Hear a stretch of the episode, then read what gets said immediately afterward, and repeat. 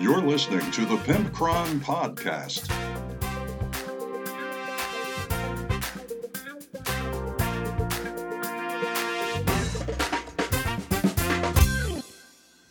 Welcome to episode 51 of the Pimpcron Warhammer podcast, and I am your host, Pimpcron, and we aim to ignite the flame of hobby in each and every one of you and give you a nice, safe space without any politics or religion or anything like that. Um, my friend Danny thanked me for uh, not mentioning any of that nonsense in this show, and you know what? That's not why you tune into this. Regardless of what my opinions or my guests' opinions or any of that. It's completely irrelevant, and I want you to just talk about something you love. Chill out. Know that you're never at risk of having my opinion or anybody else's opinion shoved down your throat. People on the left, people on the right, people in the center, everybody can enjoy this show because we're all friends here when it comes to Warhammer, except you freaking Tau players. Tau players are not. No, no, I'm just kidding. No, Tau players are welcome. But uh, what are we talking about here tonight? Well, I wish I really could tell you because I have no idea. I did not open the folder, and you know that is really bad. Oh, there, there it's open now. So, so uh, our main topic tonight is that just James and I uh, played an apocalypse game with the new apocalypse rules, and we wanted to tell you what we think of it. Now, I have historically hated apocalypse is not my thing. I like skirmish games, I like medium sized games, I hate large games. So it's going to be a lot for me to turn over to the other side. Just James, on the other hand, loves big games. So we'll see how that works out. And we recorded that fresh, literally five minutes after finishing our Apocalypse game. So let's see how that works out. We also have a story time with the Pimpcron, and that's an occasional segment we do. And tonight we're talking about Deathwing Terminators for Dark Angels, and specifically why are their armor painted white rather than green. And then we also talk about the backstory of the Deathwing Terminators. We also have a message from a listener named Nate, and he is dares to challenge me in a game of Warhammer via the internet because he doesn't like hearing that I am undefeated for like two months now, and he wants to put me in my place. And you know what? That's fine. That's fine. So we actually, uh, well, I'll just I'll just discuss it in the um the track mailbox because you know what? I, come to find out, I have an entire segment that just discusses that topic. Why would I even ever go into it right now? Right? Finally, we have a want that or want that not with the Cypher Lords for Age of Sigmar Warcry. And uh, let's see what I think of them. They're the fancy dandy boy uh, gladiator showgirls, is what they are. This is episode 51. I'm super excited that we are creeping up on next week is one full year of the Pimpcron Warhammer podcast, and I am having a blast. I hope you guys are joining it too. Our numbers keep rising and rising. We've got a steady steady number of people that listen every single week, and I do appreciate that. You know who I also appreciate? I appreciate the entire Pimpcron dynasty on Patreon, and that's led by our friend Mike. And the uh, all the Crypteks and the Funky Warriors and the Gold Plated Scarabs. I appreciate all of you. And uh, if you want to help out with the show, it's patreon.com slash pimpcron. And now is the part where I get into what I've been doing in my personal time. Well, I got, I got to tell you, I've been real busy with the Kharadron Overlords. Uh, in addition to writing and editing on the novel, like I've been talking about the Brutality Skirmish Wargame novel, um, the Kharadron Overlords have been assembling, uh, being assembled and painted and yada yada. So currently, I have an ironclad, fully assembled and mostly painted, and then I've assembled an entire start collecting set and primed most of it, and I think that's it for assembly. But you know, I got a, I got a bit of a gripe that they are kind of a pain to put together. And GW, I find them doing this where the models could be much, much simpler, but they decide that they need to almost make a kit out of it. So they, like, will just cut a chunk out of an arm and go, oh, you gotta glue this part in. Why? Why, GW? Why do I have to just glue his elbow on? I don't understand. Uh, there there is a ton of things like that with the Kharadron Overlords I have noticed, and um, it's pretty much drive me crazy because you know all I need is a head, two arms, a torso, and two legs, right? and those what uh those six pieces turn out to be like 15 pieces to glue together before I glue those six pieces together. It gets real old real quick, GW. Now, assembly is not my favorite thing. Painting is my second not favorite thing. I I do all this to play. So maybe some of you that just love assembling models, uh, maybe that's your thing. It's not mine. Finally, uh, I've been assembling Kharadron, and I've been working on the novel, and I've got a little bit of bookkeeping to do, a little bit of upkeep. So I was getting a little bit of criticism that I said in the last episode in the intro that I did not feel like going easy on a new player. Okay. I totally understand where you went with that. I I misspoke. He is a new player to me because he's been playing for maybe 3 months. He plays every week. He's been playing for about 3 months. To me, he's a new player. Now, of course, I kind of made it sound like it his very first night of him showing up. You know, he's trying to learn, and I was trying to beat the crap out of him. No, that's not the case at all. If it was a demo, I've told you all a hundred times that you always lose a demo. 100% of the time, you lose.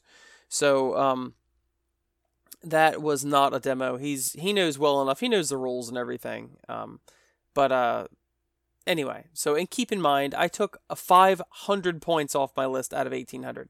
Come on, people. I was definitely going easy on him. But uh, this week I took um, so I decided on a real challenge and bit off just a tad bit more than I could chew. So I decided to play Grey Knights against a new player and and we played 1500 points and I only took a 1000. So what 33% of the army I took off and I was playing Grey Knights, which as most of you know is a bottom tier army pretty much and um, he beat me like I think twelve to six, something like that. So I mean, um, I took five hundred less points, and I took the arguably hardest army that I owned to play, but it was quite fun. It was a tooth and nail. I really, really could try. The problem is, is that he was playing Space Marines. He had some assault cannons, things like that, and unfortunately, you know that three up save on Space Marine armor without two wounds, without additional toughness that three up save is not that great. So he could he could easily a five man squad of a strike squad or whatever. I could lose two or three of them in one shooting, like very very easily. So that was my my biggest issue. Also, I could not cast worth crap. Could not cast.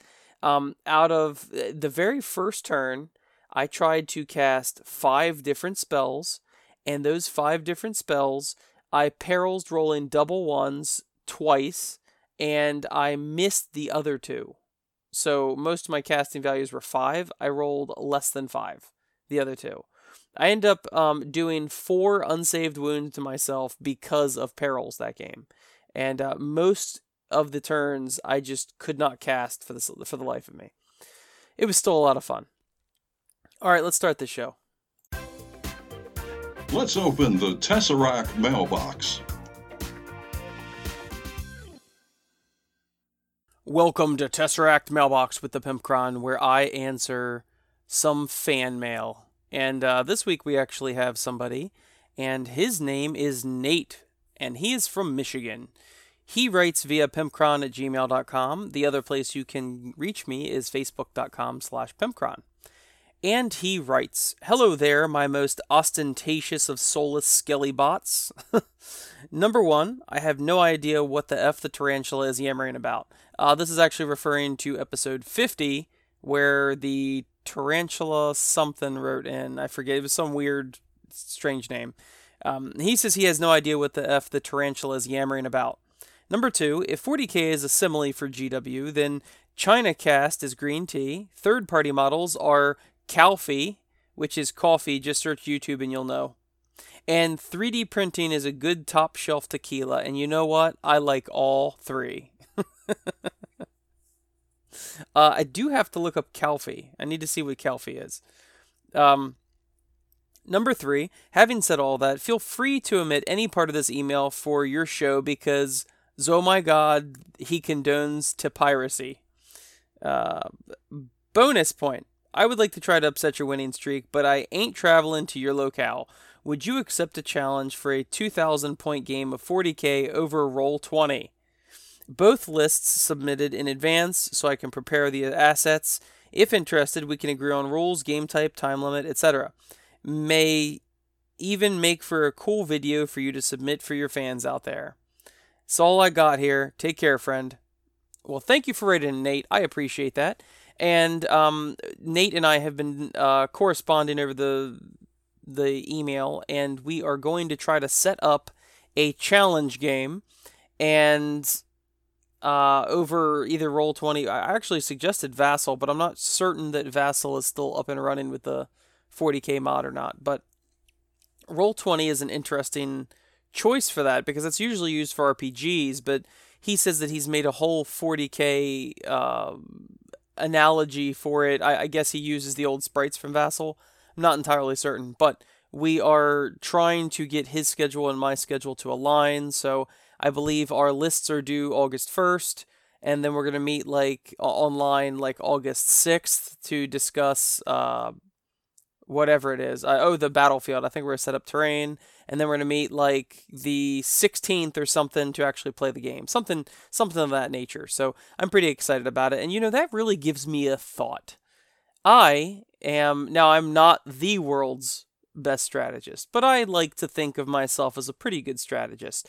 Um, my actual weakness is list building because the um, you know some people are excellent. I, I've known plenty of people that are good at making lists. They're good at synergies. They're good at this and that, but they play for shit. They just don't know strategy. I am the exact opposite. I can make an okay list, but it's like my brain doesn't care. Like I, I would rather honestly in a perfect world, I would like to for me and my opponent to have the exact same armies in the exact same list, and I want to try to outthink you. That's that's my goal is the strategy of it. Of course, there's strategy in list building, but um, I'm going off on a tirade. But essentially, that is my weakness is actually making competitive lists because um, I feel like unless you're talking about extreme cases, I have a pretty good chance of doing well regardless of what the list is, unless you give me a whole list of scarabs or something stupid. So, but you know what? I am accept- accepting Nate's um, you know, I should make this like a wrestling pro- promo. Listen up, brother. I accept your challenge for WrestleMania 2019. Uh, but uh, we're definitely gonna we're gonna try to do this. Of course, this is in my IRL job. Uh, this is the busiest time of the year, but we're gonna try to make it work. And um, if not, of course, we can wait until a little later in the year. But um, this could be really interesting. If uh, I believe uh, Beasts of War or one of those. Just James tells me about them all the time. And um, actually, our friend Andy went to go play with them uh, a couple years ago, and um, they're I think they're in Canada. I cannot think of their name, but anyway, it's a YouTube channel and they got a website. And they have challenges. It's like beat Matt, I think it is, or something like that. And people try to beat him. And uh, I would love to do the same exact thing. So that would be pretty interesting. Now I don't know about a video or what. Um, maybe we'll do you know short little bat reps or something. But I'd like to put it on the podcast. I think it'd be interesting and see if I can you know see if Nate can beat me. Let's see if I get dethroned by the Nate. So anyway, thank you for writing in, Nate. I appreciate it, and um, I'm I'm definitely gonna beat your ass. So I mean, just don't you know don't worry about it. don't worry about it, man. It's it's gonna happen. It's inevitable no, it's uh, I'm actually pretty excited about it, and boy, do I love a challenge. I really do. I mean, anybody who has ever said, "Hey, I want to play you," I don't back down. And now I'm not saying Nate's not to beat me. He very well could, but I'm at least out of pride. I'm at least going to accept the challenge. So, you know, maybe this is a regular thing. Maybe it's not. Maybe I uh, try to conquer the world via roll 20 games one at a time online. Who knows? We'll see. Want that or want that not? On another edition of Want That or Want That Not, I am covering the Cypher Lords for Warcry for Age of Sigmar. And, hmm, what are these things? Well, They are a group of eight models. It looks like seven troops and some sort of HQ. And the Cypher Lords are rulers of the city state of Noxide. The Cypher Lords are masters of illusion and deception. They have gazed into the dark heart of chaos and embraced its infinite madness. So, um,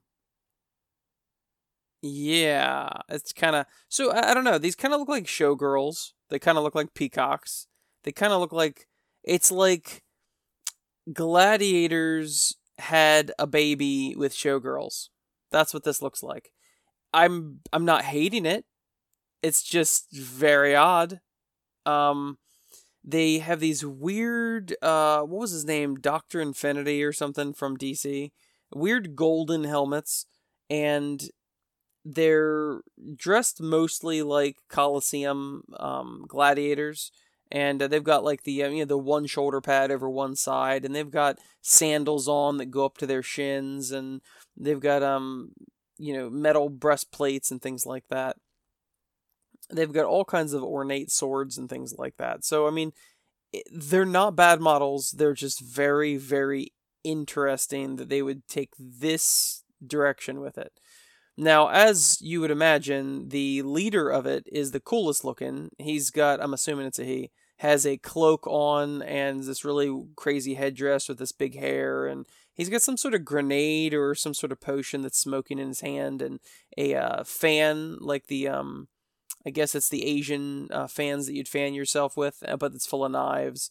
It's a very, very interesting model. As far as the troops, they are a little more iffy they um I do not play Warcry, but you know, at least something you can give this is they're very interesting to look at.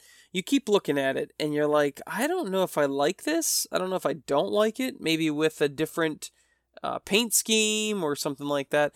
But really, I think I boiled it down. When I keep looking at these, you know, their weapons look fine, very ornamental, whatever. Each one of them has a big old tuft of hair coming out of their top of their helmet and it's painted purple and black. Totally fine. I kind of like it, adds some motion to the model. The poses of the models are actually pretty nice. You've got some people doing like a parry, some people doing a strike, some people squatting. Uh, one guy looks like he's giving the finger, but his hand's actually the other way. And uh, so the poses are fine. The armor looks nice. The helmets, uh, now you're getting into iffy territory. The tops of the helmets. This is the issue that I have finally pinned down. Is that I don't like the tops, these big. It's the same argument I have with Thousand Sons or Berserkers for um, Khorne, for Space Marines.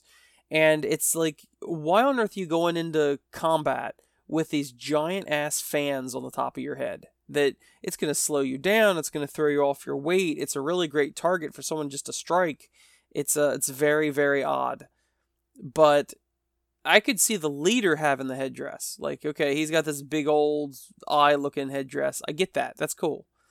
All these other people would look so much nicer without the big headdress.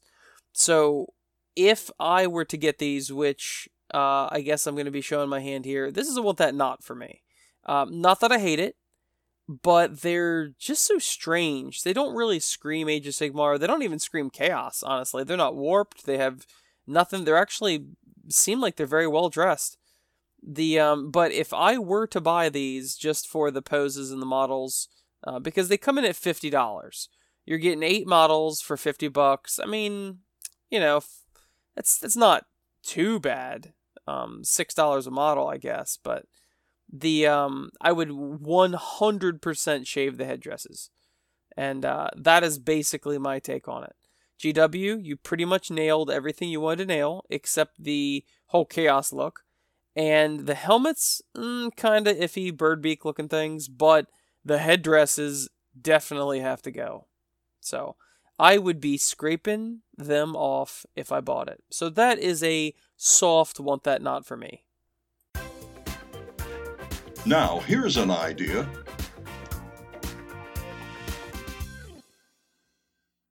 Welcome to another edition of Story Time with the Pimpcron, where I choose a interesting unit or interesting backstory or something like that from one of the Warhammer properties. And tonight I have a possible answer to the question everyone wonders about the paint scheme of the Dark Angels Terminators. So you'll notice the Dark Angels Terminators are a cream color compared to all of the dark green of the Dark Angels. So here's a little story for you. It's an apocryphal tale. Dark Angels Terminators originally wore black armor, but it was painted bone white in honor of a battle fought long ago. Legends state that a band of Deathwing returned to the recruiting world of their birth only to find their people enslaved to Genestealer invaders. The brethren repainted their armor, symbolizing that they were dead men walking, ghosts set on a death quest. Fighting hordes of gene stealers, the brethren penetrated the alien lair where they slew the hulking broodlord that had long terrorized the galaxy. The battle claimed many of the Terminator's lives, but ultimately the world was freed. Since that day, the Deathwing have kept their armor bone white in remembrance of the sacrifice of their predecessors. The tale, known as the Battle of Two Heads Talking, after the famed librarian who led the Terminators, is told by a hooded sergeant to every Dark Angel scout upon his elevation to Battle Brother. Other often repeated tales in Dark Angel's lore are the fall of the House of Pervigilum, Pervigilum, the scouring of the Space Spacehulk Place of Fears, the vengeance of Beleaguerist, the Lion and the Snake of Caliban, and the Whisper in the Gloom. All such Dark Angels legends are told at specific points in a brother's progress through the chapter's ranks. Some tell of heroes er- returning from war to find their brothers corrupted. Others speak of self sacrifice or refusal to accept surrender. No few touch upon those seeking redemption from dishonored deeds. That's a weirdly written sentence. No few touch upon those seeking redemption for dishonorable deeds. Such tales instill in every dark angel a zealous drive to right wrongs and seek out enemies, no matter where they might hide. Having said all that about the Deathwing Terminators, uh, here is a little backstory for them. On battlefields across the galaxy, the first company of the Dark Angels, better known as the Deathwing, have earned their reputation as one of the most elite fighting forces within the Imperium. Made up entirely of the most proven and veteran warriors, every member of the company fights clad in Terminator armor. Each of the bulky suits is a venerable and nigh impenetrable relic from a previous age, and the secrets of their making are either forgotten or so rare and hoarded they are as good as lost. The Deathwing is an assault force that is able to march, steady and intractable, into the very mouths of the heaviest of enemy guns. They are death bringers that can teleport straight into the center of battle, ripping out the heart of their foe. However, the Deathwing are more than just a heavily armored and armed company of veteran Space Marines. The Deathwing is the clenched, mailed fist of the inner circle. Uh, only upon entering the Deathwing will Dark Angel hear the story of Luther's betrayal and that many of those that follow Luther are still alive. After absorbing this new knowledge, the newly joined Deathwing member is forever altered. He cannot help but feel the same abyssal feelings of betrayal and condemnation that his forefathers felt, for the blood of the original Dark Angel still runs through the veins of these latter day sons of the Lion. The new and mind shattering understanding will unlock many feelings, an epiphany that suddenly explains many traditions and chapter legends, unleashing the same inward rage and relentless abhorrence that loyal members of the First Legion felt as they confronted the fallen so long ago. The Deathwing know that to eradicate the stain that covers more than 10,000 years of history, they must capture every one of the fallen. This is a dangerous proposition as they are formidable foes, apt to be surrounded by a cadre of bodyguards. If at all possible, the Deathwing attempt to catch suspected fallen alive, turning them over to the interrogator chaplains, so they might admit their sins and repent. The fallen, even those who have tried to atone for their historic evils, will do their utmost to avoid this fate, making them fight with a hellish desperation. Even within the Deathwing, there are multiple circles of trust, with older, more experienced warriors ensnared ever, ever deeper into the spiderweb of secrets. The most veteran Deathwing warriors are given the title of Deathwing Knights, the uppermost level of the order before being named a master. They become the ultimate upholders of ancient chapter traditions and the most skilled fighting unit of the Dark Angels. In battle, the Deathwing Knights are fell handed foes, Terminators armed with storm shields, wielding ancient weapons specially forged for vengeance. Few foes dare to stand before them, none do so for long. Well, wasn't that dramatic. So, Dark Angels are pretty interesting. They have a lot of interesting backstory to them about the Fallen and you know the the portrayal of Luther and and all of that. Of course, you could read on and on about them, but they're I feel like they're one of the more interesting Space Marine chapters. Um, I don't actually play Dark Angels, but I have always thought they were pretty interesting and um, I like how they have you know different uh, structure to their organization with all of the um, uh, was it Deathwing and um, all the bikes and the land speeders and and all of that. They've also got some pretty cool named characters as far as um, named characters with their own sculpts, and that's been story time with the Pimpcron. Now it's time for Real Talk with Pimpcron. This is Real Talk with the Pimpcron, and I am joined by Just James. Say hello to the fine people.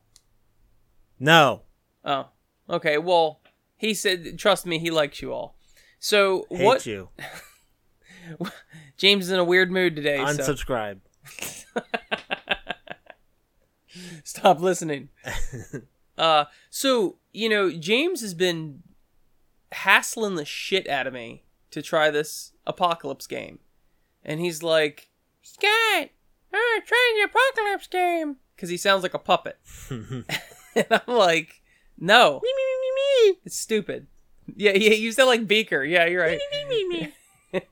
and uh, so anyway, uh, here's here's my backstory here. Okay, I hate apocalypse games. I hate them. I hate them. I hate them. James, do you like them? I like them. Yeah, I like them a lot. you you do like them. the things I never liked about uh, apocalypse games is the length of time and all of the dice to roll and uh, just you know, I put an entire ten man squad on the board, and literally in one turn, you're just like, oh hey, remove all of them. Like, why'd I waste time putting those troops on the board? I had no, it was just pointless. And it's like I've said before, this game doesn't scale very well. It it doesn't, you know, GW can somewhat manage some balance when you're just talking about infantry and tanks, and they can somewhat manage some balance when you're talking super heavies against each other. But when you're talking about super heavies versus tanks and all that, in a in a perfect world, you could take the points of a Emperor Titan. If there is there even a model for that? Probably not, because they're like giant. I have no idea. Emperor class Titans, they're the ones that people make cosplays out of. yeah. Yeah, so no, they don't make them all for that. But just say Emperor class Titan, however many points that would be, like fifty thousand points or whatever. You should arguably be able to take. Uh, 40,000. oh, that was good. I like that. uh, you should arguably, if the game was balanced, be able to take forty thousand points of Grots and kill the knight just as much as he's killing you if the game was perfectly balanced. But of course, that's not the case. And uh, so I really, I never think that super heavies really have much of a place in regular 40k. I mean, maybe one here or there, like a knight, is not too big of a deal anymore. Uh huh. But you bring four knights, and then I have a problem because if I don't know that I'm bringing stuff to take out knights, then Yeah. it's shitty. Yeah. So, um, have you played Apocalypse games before? Uh. Yes. well, Short answer, yes. there's my birthday games. Yeah, so you would get like um uh, a lot of people together for your birthday at the game store, and we'd play big table games with a bunch of people, right? Correct. But we didn't really use Apocalypse rules, the old Apocalypse rules, did we? No. No. Now you had the old Apocalypse book from sixth or seventh edition, Yeah, right? never never used it. You didn't. Uh, well, I used one formation in there, uh, and that was about it. oh, well, um, you know, part of that, part of that's not really your fault though, because you know we meet at night on a weeknight for our game club, so you're you're not you don't have time for a eight hour game or whatever Apocalypse was. Correct. So that is another one of my points that I hated about Apocalypse is that you know they even in that book in that edition of Apocalypse, uh, pretty much every edition of Apocalypse, they expected you to play all day long. Oh yeah, yeah, Wasn't it like a half hour break between rounds?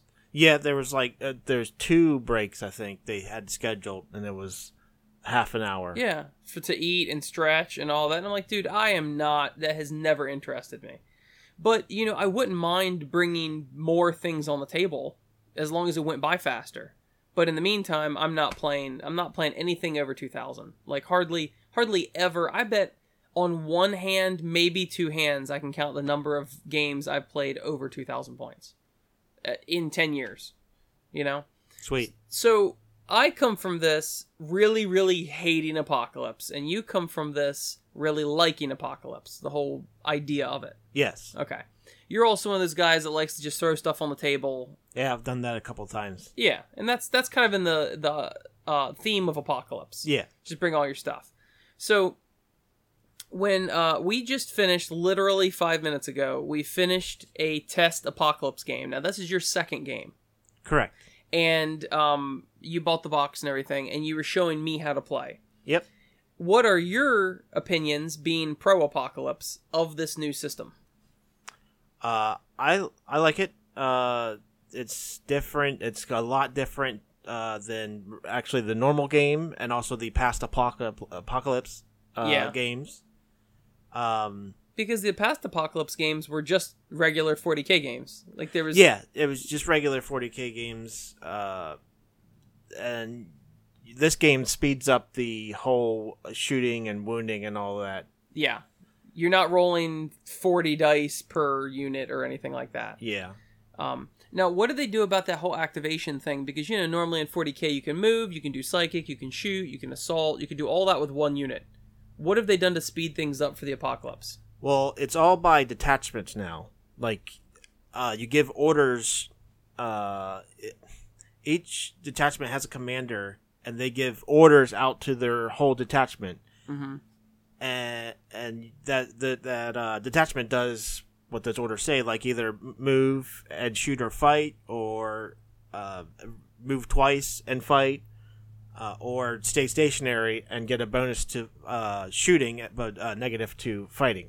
But that doesn't apply to one single unit. It apply, applies to all the units in that detachment. Right. So you got to make sure you have the right uh, units inside those attachments. Like you don't want a, a shooty uh, unit inside a uh, along with a combat.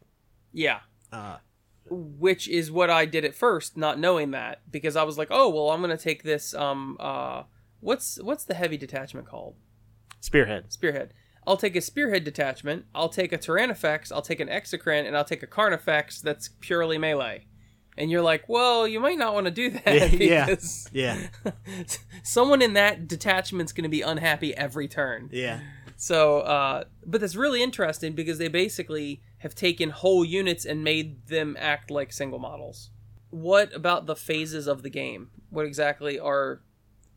There's the initiative phase to determine who takes precedence in each of the other phases. hmm There's order phases where you uh, give out orders. The um, you have there's cards which I haven't gone through. Uh, I haven't used them yet. You give out orders at the end. So uh, then it goes into the uh, um, action phase. Oh, Uh, those were all sub little subsections of the uh, planning order phase? order Orders phase.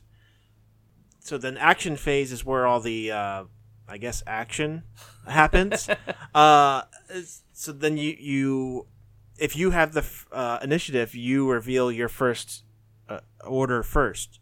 Um, so you would select one of your detachments and reveal their order.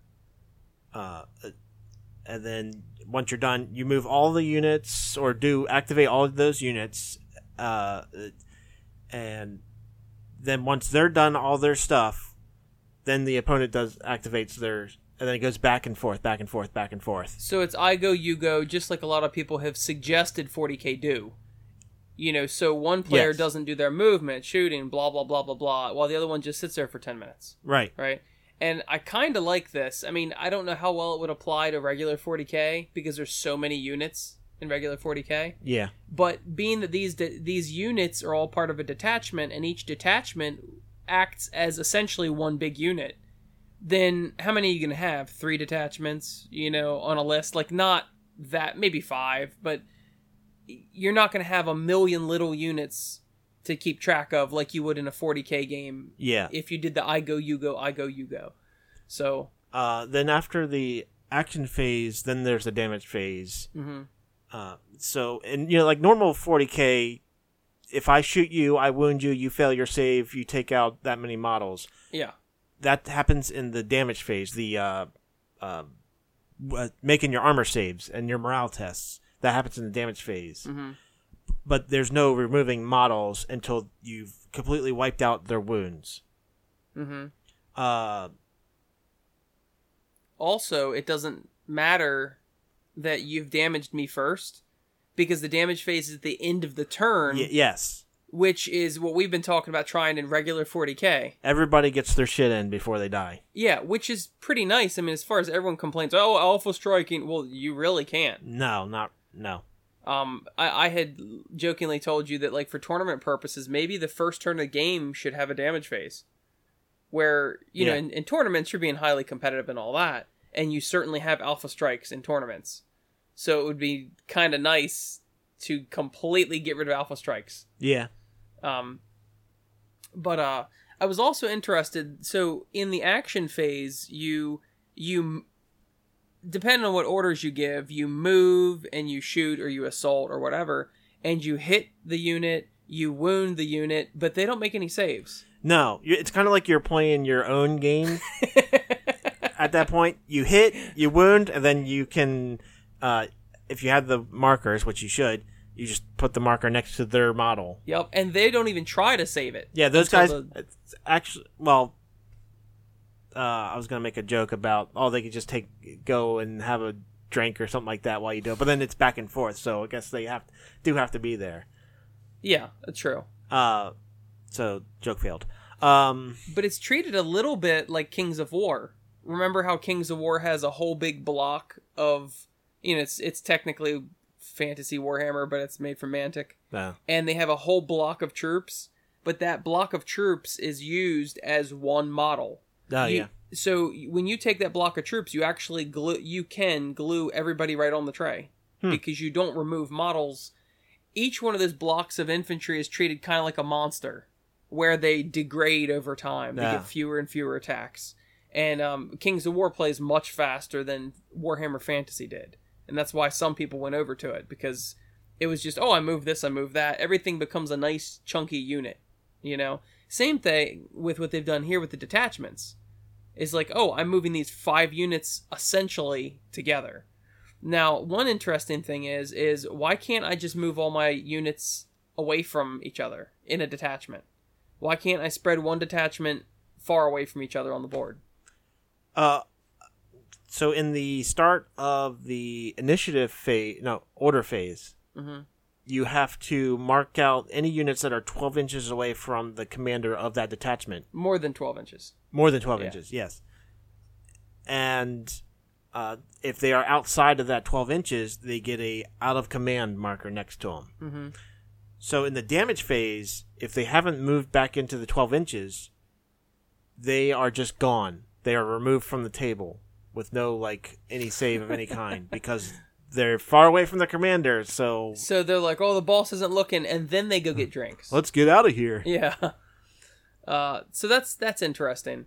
Um, but uh, I've noticed that like like I said, the there's way fewer dice rolls. So like Yes. my hive tyrant, which had the you know the twin um, slimer maggots, whatever death split spitters, he normally gets what twelve attacks. I think. I get yeah. I think he's twelve shots. In this, he gets two. Yeah. yeah. Like, it's it seems a little underwhelming in some ways. Uh it is slightly or it is watered down some hmm uh, you don't really get that special f- feeling from uh, shooting some of your guns, and and like uh, the Harlequins, uh, their melee and pistol weapons are all just one stat, or I mean, not like, uh, you know, your pistols are one stat, and your melee weapons are all one uh, stat line. You don't have like your kiss and your caress and your No, all it's just that. Harlequin melee weapons, Harlequin pistols. Which I was a little surprised that my Tyranid warriors were the same way.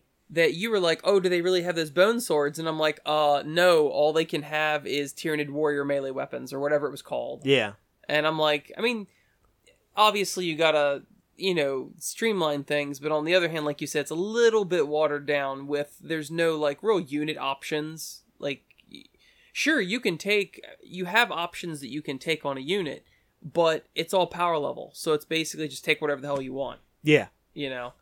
Um, but, so all in all, do you like this better than the old version of Apocalypse?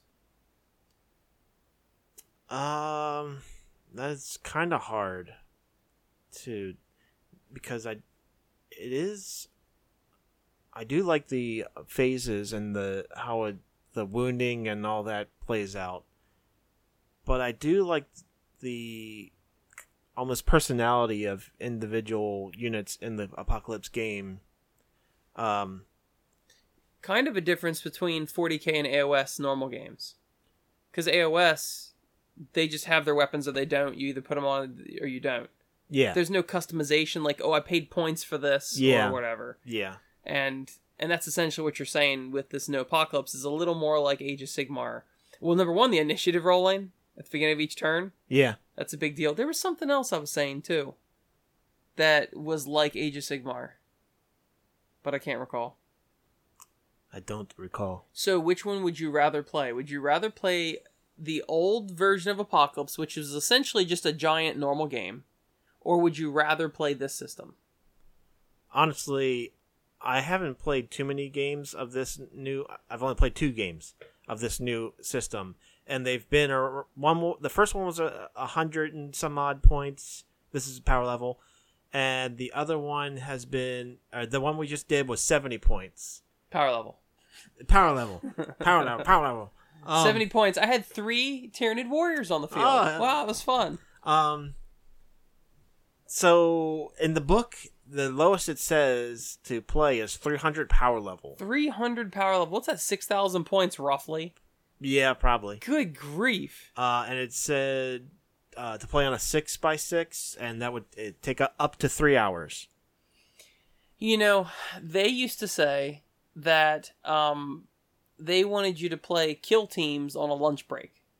Like that was that was one of the things that I heard someone say is that Huh. they designed kill teams to be very fast so that you could bring a couple models to work and you could you could play on a lunch break, right? Um, and you know it's kind of a weird idea, but this is kind of that version. Like, hey, just James, uh, look, dude, I've only got three hours, you know, or two hours. Uh, I don't really have enough time to play Warhammer.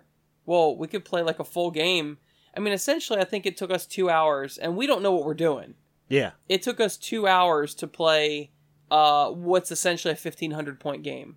Yeah, and and towards the end we were really booking it. I mean we were so i really feel like if we were to play another game right this instant we probably could have played that same game in maybe an hour. Like maybe a little over an hour. Yeah, so i mean that's that's pretty decent uh. It's like uh, you did enough. You, you did uh, uh, two wounds to my Rubric Marines, and all of a sudden, boom, they're gone. yeah I killed uh, like multiple squads of your warriors. Boom, they're gone.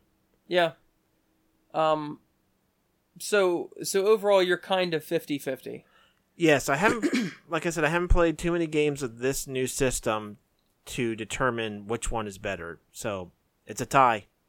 Okay, well, I'll weigh in here. I came into this hating Apocalypse. I didn't really want to try it. You were like, "Oh, let's let's try it," and I'm like, "Ah, whatever. I can I can waste a couple hours and play one game, and then I never have to play it again. I'm appeasing you, whatever." Okay, but honestly, I am after playing this game, I'm pretty jazzed about this version because, like I said, it it cures literally everything that I hated about the old version.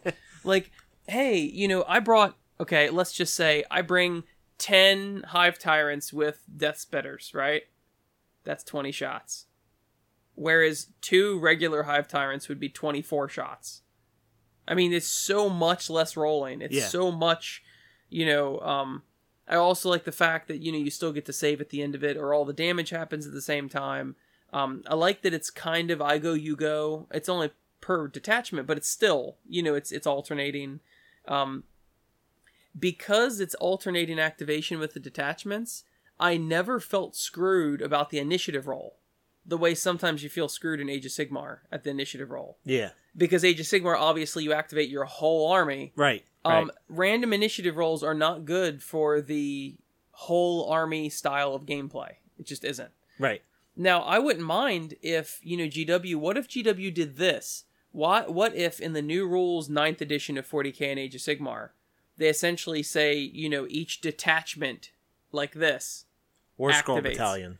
each War Scroll battalion, or or cut your army in half points wise, you know, into or or number of units in half, Yeah, oh, yeah. and you activate this half, and then you activate your half, and then I activate.